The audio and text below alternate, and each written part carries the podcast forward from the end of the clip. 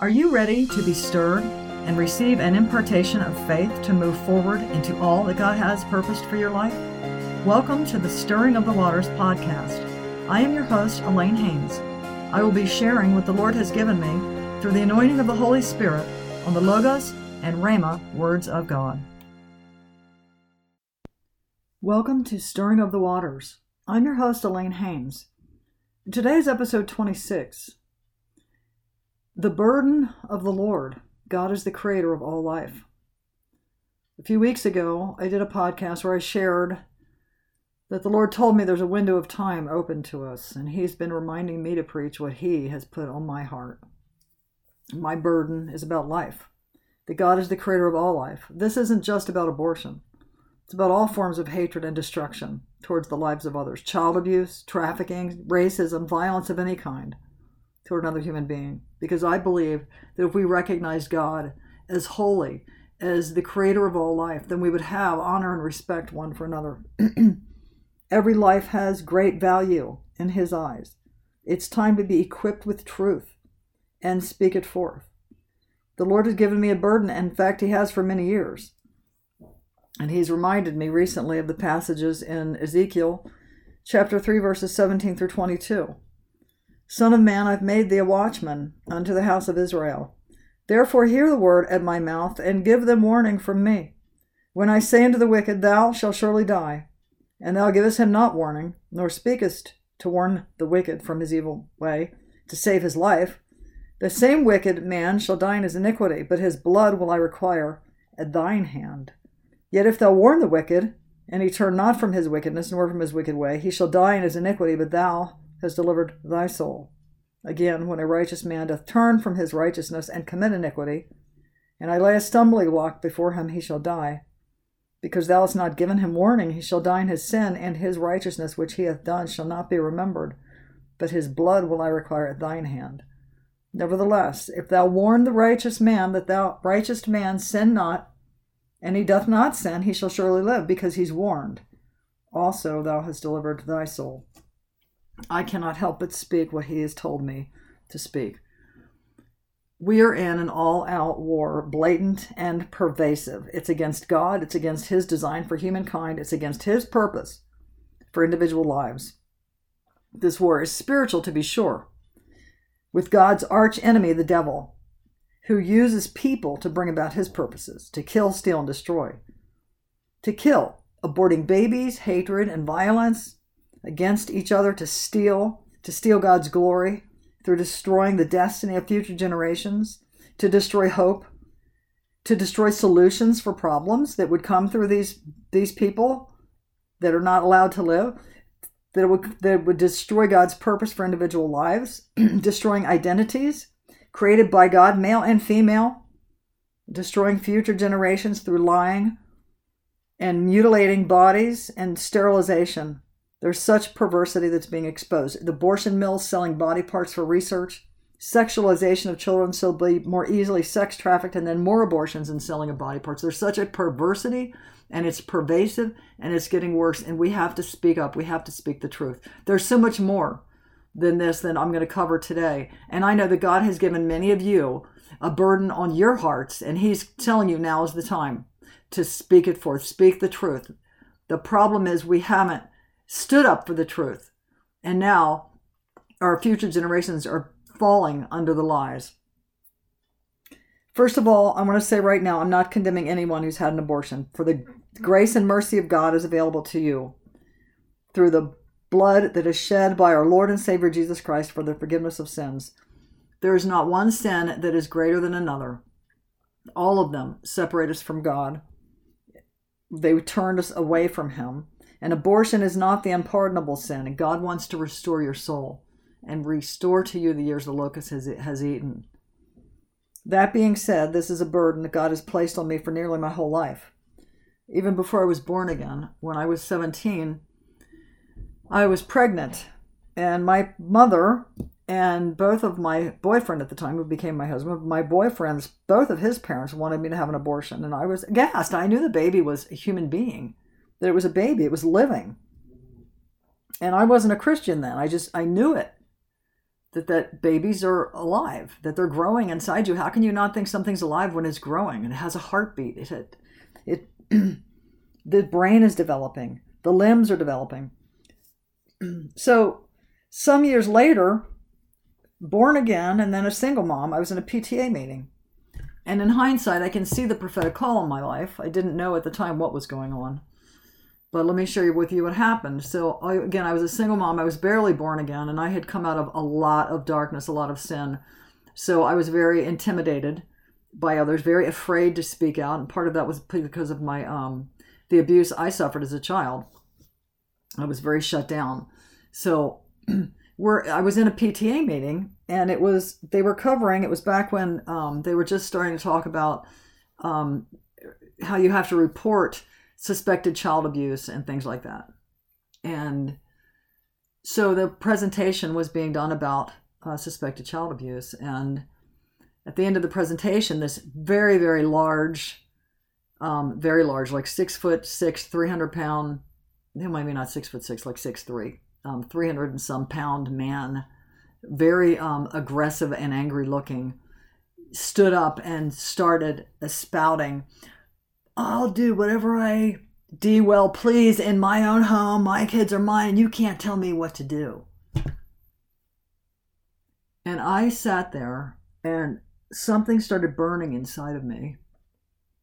And it started to overtake me. And I sensed that God wanted me to speak. And I was in my mind, I'm just like, Are you, no, are you like crazy? I can't stand up in this group. I can't speak out against that man.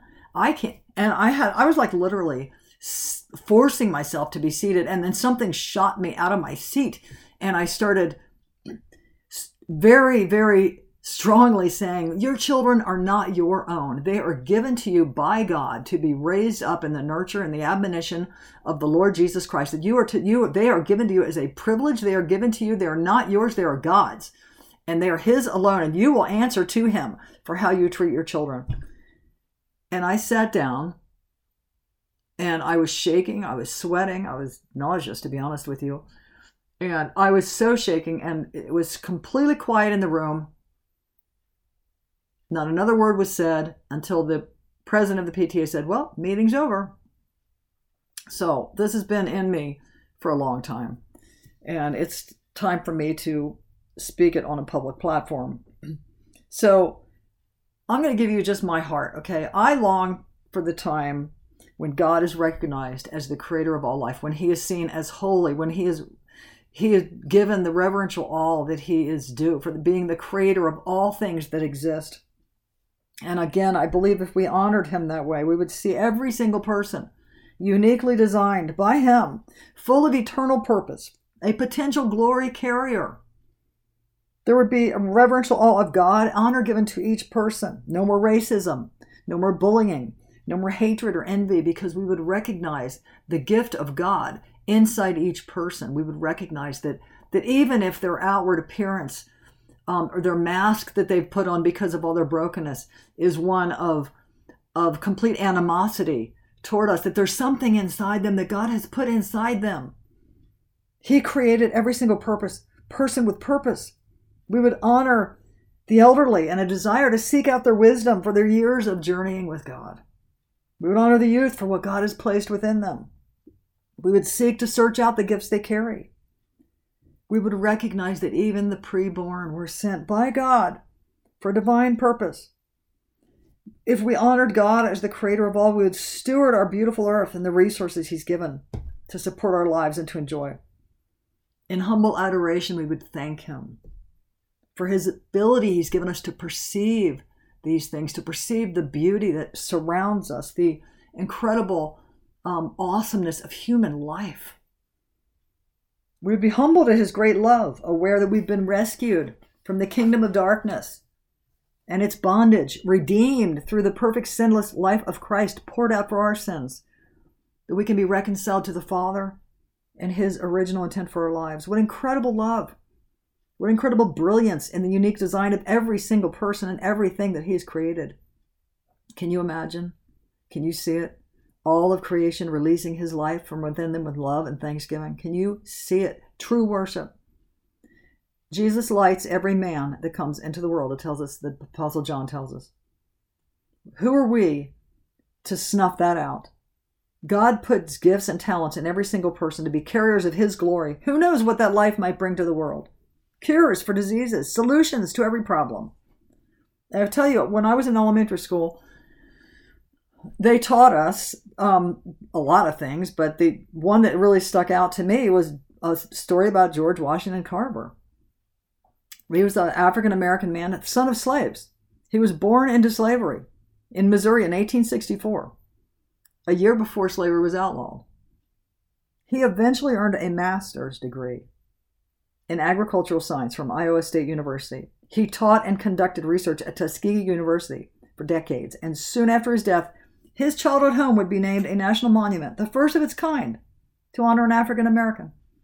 Dr. Carver became one of the most notable chemists of his day.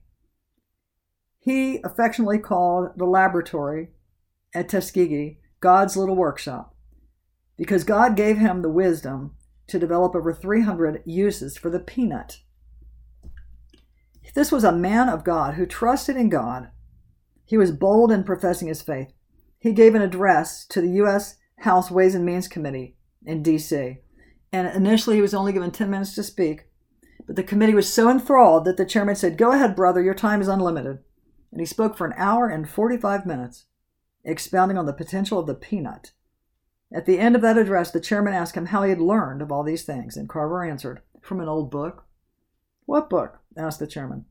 Carver replied, The Bible. The chairman inquired, Does the Bible tell about peanuts?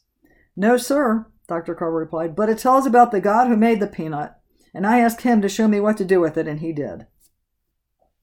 He was used by God in a powerful way to impact his sphere of society. Dr. Carver said, and I quote, My purpose alone must be God's purpose to increase the welfare and happiness of his people. Nature will not permit a vacuum, it will be filled with something.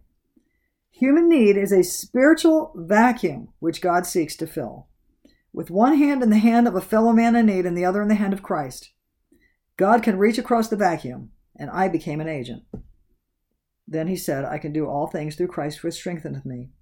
And It came to have real meaning in, in my life. As I worked on projects which fulfilled a real human need, forces were working through me which amazed me. I would often go to sleep with an apparently insoluble problem. And when I woke, there was the answer. Why then should we who believe in Christ be so surprised at what God can do with a willing man in a laboratory? This reminded me of Esther 4 and 14. Who knoweth whether thou art come to the kingdom for such a time as this?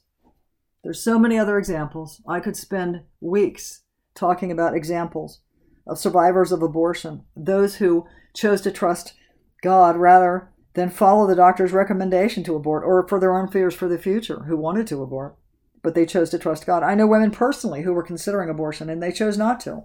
And those children have become the biggest blessing to their lives and their families. They added great value. They brought something that wasn't there before. And I can tell you, I know of so many women that have had abortions, and the pain is great and for a lifetime. You can't understand that, especially if you're a young a young person. You can't understand the long-reaching impact to your soul of what's going to happen. But God is a restorer of the breach. He is a restorer of the years the locusts have eaten. He desires to heal.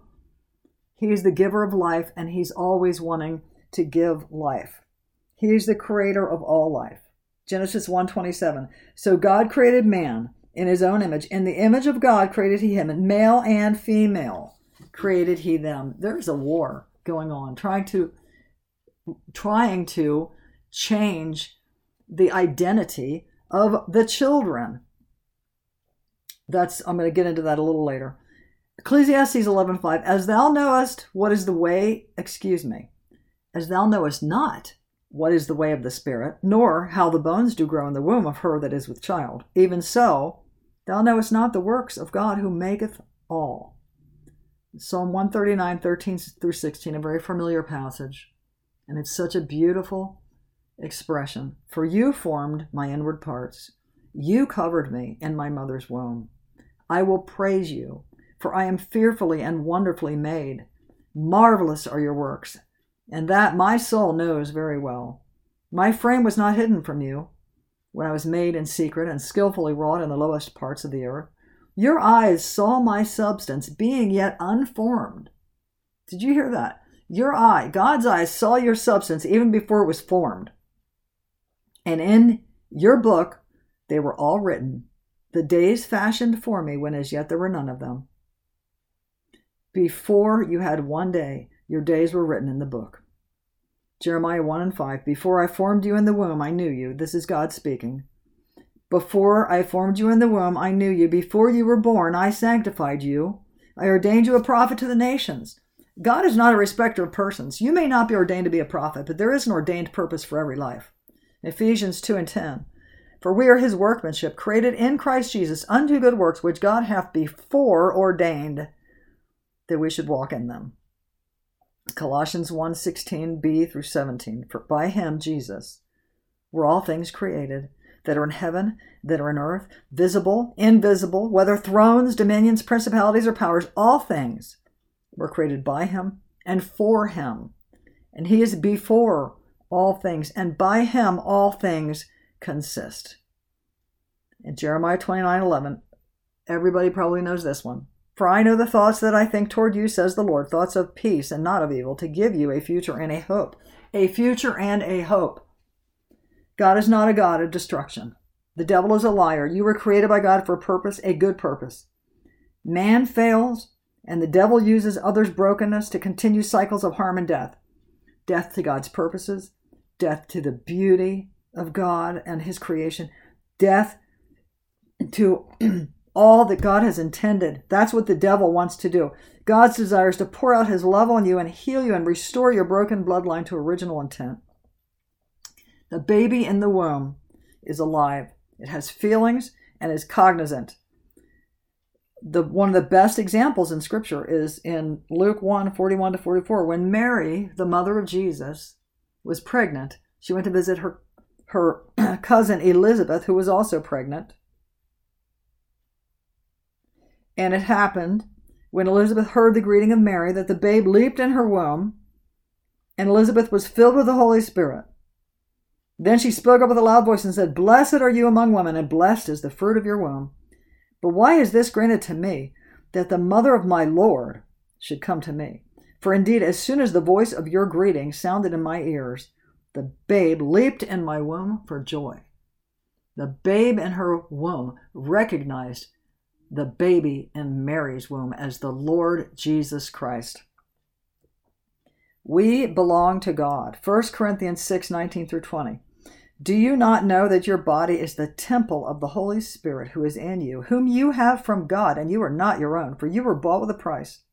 Therefore, glorify God in your body and in your spirit, which are God's. And this goes without saying that that baby in the womb is also a temple of the Holy Spirit. It's a temple of the presence of God. It's a temple of God's creative beauty that He is bringing forth into the earth. God hates the shedding of innocent blood. Proverbs 6, 16 through 19. These six things the Lord hates, yet seven are even an abomination to him a proud look, a lying tongue, hands that shed innocent blood, a heart that devises wicked plans, feet that are swift and running to evil, a false witness who speaks lies, and one who sows discord among brethren.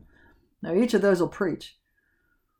But this is the burden that the Lord has given me to speak today hands that shed innocent blood.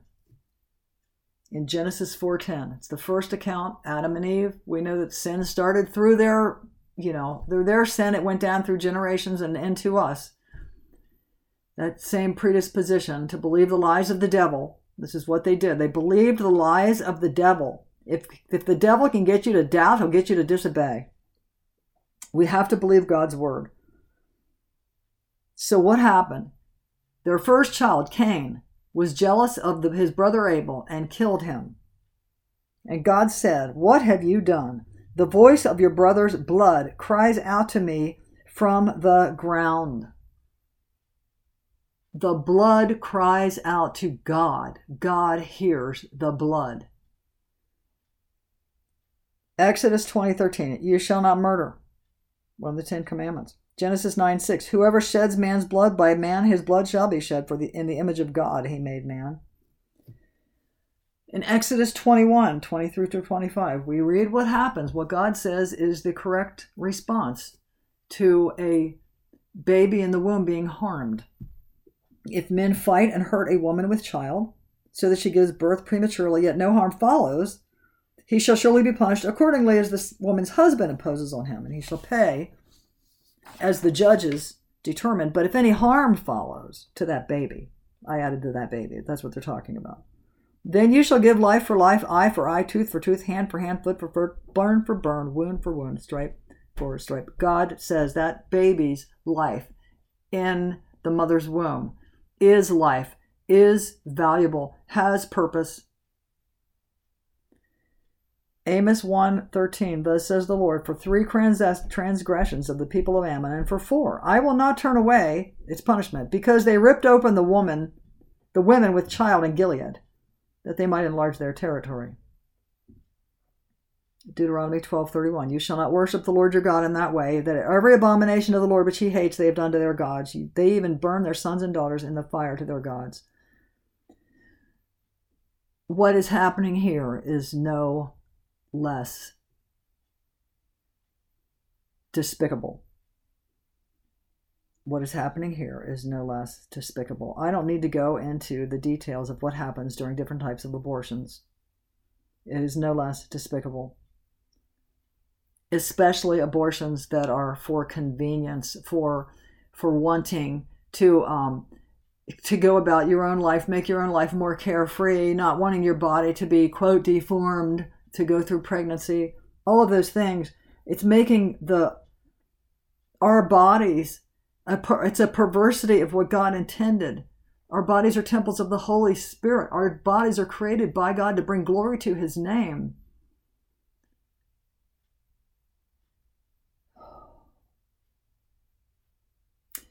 Deuteronomy 27 and 25 Cursed be he that taketh reward to slay an innocent person. What is that word, reward? It's a bribe, it's a gift, it's a donation.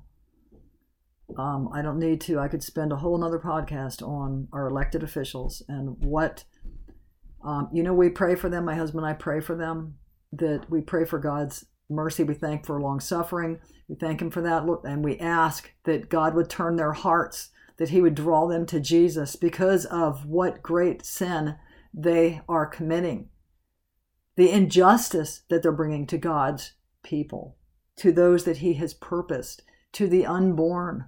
And not just that, so much of the corruption that's in our government because of bribes, donations, to, to make ourselves themselves more prosperous through the shed blood of others. It's demonic. It's demonic. The thief, Jesus said in John 10 10, the thief, which is the devil, does not come except to steal, kill, and destroy. I have come they might, that they might have life and that they might have it more abundantly. In Psalm 106, 35 to 47, this is heavy duty, but you can so relate it to what's happening now. It is not any different than it was back in the pagan nations in the in the well, I'll just read it. But they mixed with the nations and learned to do as they did. I'll just rephrase that. They mixed with the world and learned to do as they did. They served their idols, which became a snare to them. They sacrificed their sons and their daughters to the demons. They poured out innocent blood, the blood of their sons and daughters, whom they sacrificed to the idols of Canaan. And the land was polluted with blood. Thus they became unclean by their acts and played the whore in their deeds. Then the anger of the Lord was kindled against his people, and he abhorred his heritage. He gave them into the hand of the nations, so that those who hated them ruled over them. Their enemies oppressed them. They were brought into subjection under their power. Many times he delivered them, but they were rebellious in their purposes and brought low through their iniquity. Nevertheless, this is God's mercy and longsuffering. He looked upon their distress when he heard their cry. For their sake he remembered his covenant and relented according to the abundance of his steadfast love. He caused them to be pitied by all those who held them captive. Save us, O Lord our God, and gather us from among the nations, that we may give thanks to your holy name and glory in your praise. All we have to do is turn from our wicked ways, to turn, to recognize that God is the creator of all life, that we have sinned, we've fallen short of the glory. Children are a gift from the Lord. It has become so perverted in our nation, children being seen as a burden, as an inconvenience, as a, as a clump of tissues, as something that's going to hinder your career, hinder your prosperity. Psalm 127, 3 through 5. Lo, children are a heritage of the Lord, and the fruit of the womb is his reward. There's a reward. As arrows are in the hand of a mighty man, so are children of the youth. Happy is the man that hath his quiver quiver full of them they shall not be ashamed but they shall speak they shall speak with the enemies in the gate. Your children the children are the ones that are going to be raised up to to guard those gates to speak to those enemies. When those children are raised up in the fear and the admonition of the lord when they're raised up to know the lord they will have a when they're raised up with love with the love of god the knowledge of the love of God, the knowledge of His purpose and plan for their lives. When they're raised up in that, they will have a boldness and a confidence and an awareness of what God has put inside them and His authority. When we are God fearing, when we have the fear of the Lord and we honor Him, we have an authority because we recognize that He is all authority. And Jesus said, Let the little children come to me and do not forbid them, for such is the kingdom of heaven. Children are precious to God. They are innocent.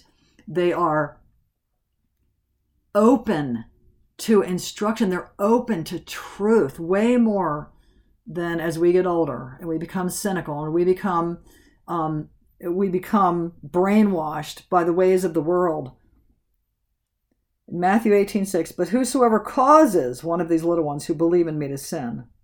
I'm talking about right now, I'm thinking about that whole agenda of the enemy in our schools to teaching children that to question how God made them male or female, to, to bring about a perversity, to sexualize them, to destroy them, to get them sterilized, have their have mutilation, Whosoever causes one of these little ones who believe in me to sin, and also I'll carry that over to those that convince people to have abortions, those that are they're they want to trust God. There's a part of us that, because we're created by God, that wants to trust God. Would someone speak the truth? God will provide. This is where the church has failed also to provide, to not be in judgment against those who find themselves in a very, very difficult situation, but to offer help, to offer resources, to offer love, compassion. So, whosoever causes one of these little ones who believe in me to sin, it would be better for him if a millstone were hung around his neck and he were drowned in the depth of the sea. Take heed that you do not despise one of these little ones, for I say to you that in heaven their angels always see the face of my Father who is in heaven. This is a heavy duty message, I know that, but there is hope, there is redemption. Romans 3 23 to 26. For all have sinned and fallen short of the glory of God, every single one of us. But we're justified freely by His grace through the redemption that is in Christ Jesus. Whatever you have done, whatever you have done, however grievous it is to your soul, whatever you have done, it is not beyond the grace of God through the love of God in the Lord Jesus Christ and His sacrifice, whom God set forth a propitiation by his blood through faith to demonstrate his righteousness.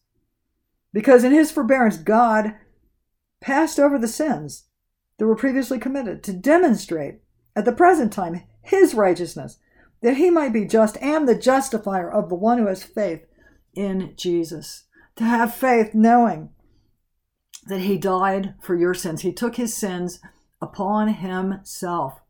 He took the penalty of your sin upon himself so that you could be set free, so that you could be restored to the identity in which God has called you, to the destiny that God has for your life, to his purposes to come forth in your life, to allow his love, to feel his love again shining upon you. He's never stopped loving you. It's your sin that separated you from him. God loves you whatever, if you have been in any part of this that I have talked about today, any part of it, agreed with the lies of the devil in any way, shape, or form about God being the creator of all life, you can repent, which means change your mind. Recognize that Jesus died for your sin and receive that love into your heart, that forgiveness. Can have that today. Whoever shall call on the name of the Lord shall be saved. Romans 10 and 13.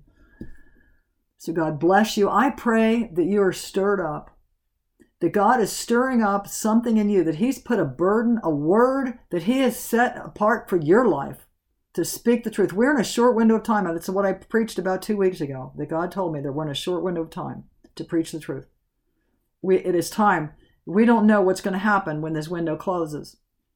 Now, I for myself, I didn't know personally. Does that mean you know if I don't do what you tell me to do, I don't even want to think about what would might happen. So I know for myself because He spoke it to me that I have to be about His business. I have to speak what He gives me to speak, and I pray that you and exhort you. If God has put something in your heart to speak the truth, if the time is now.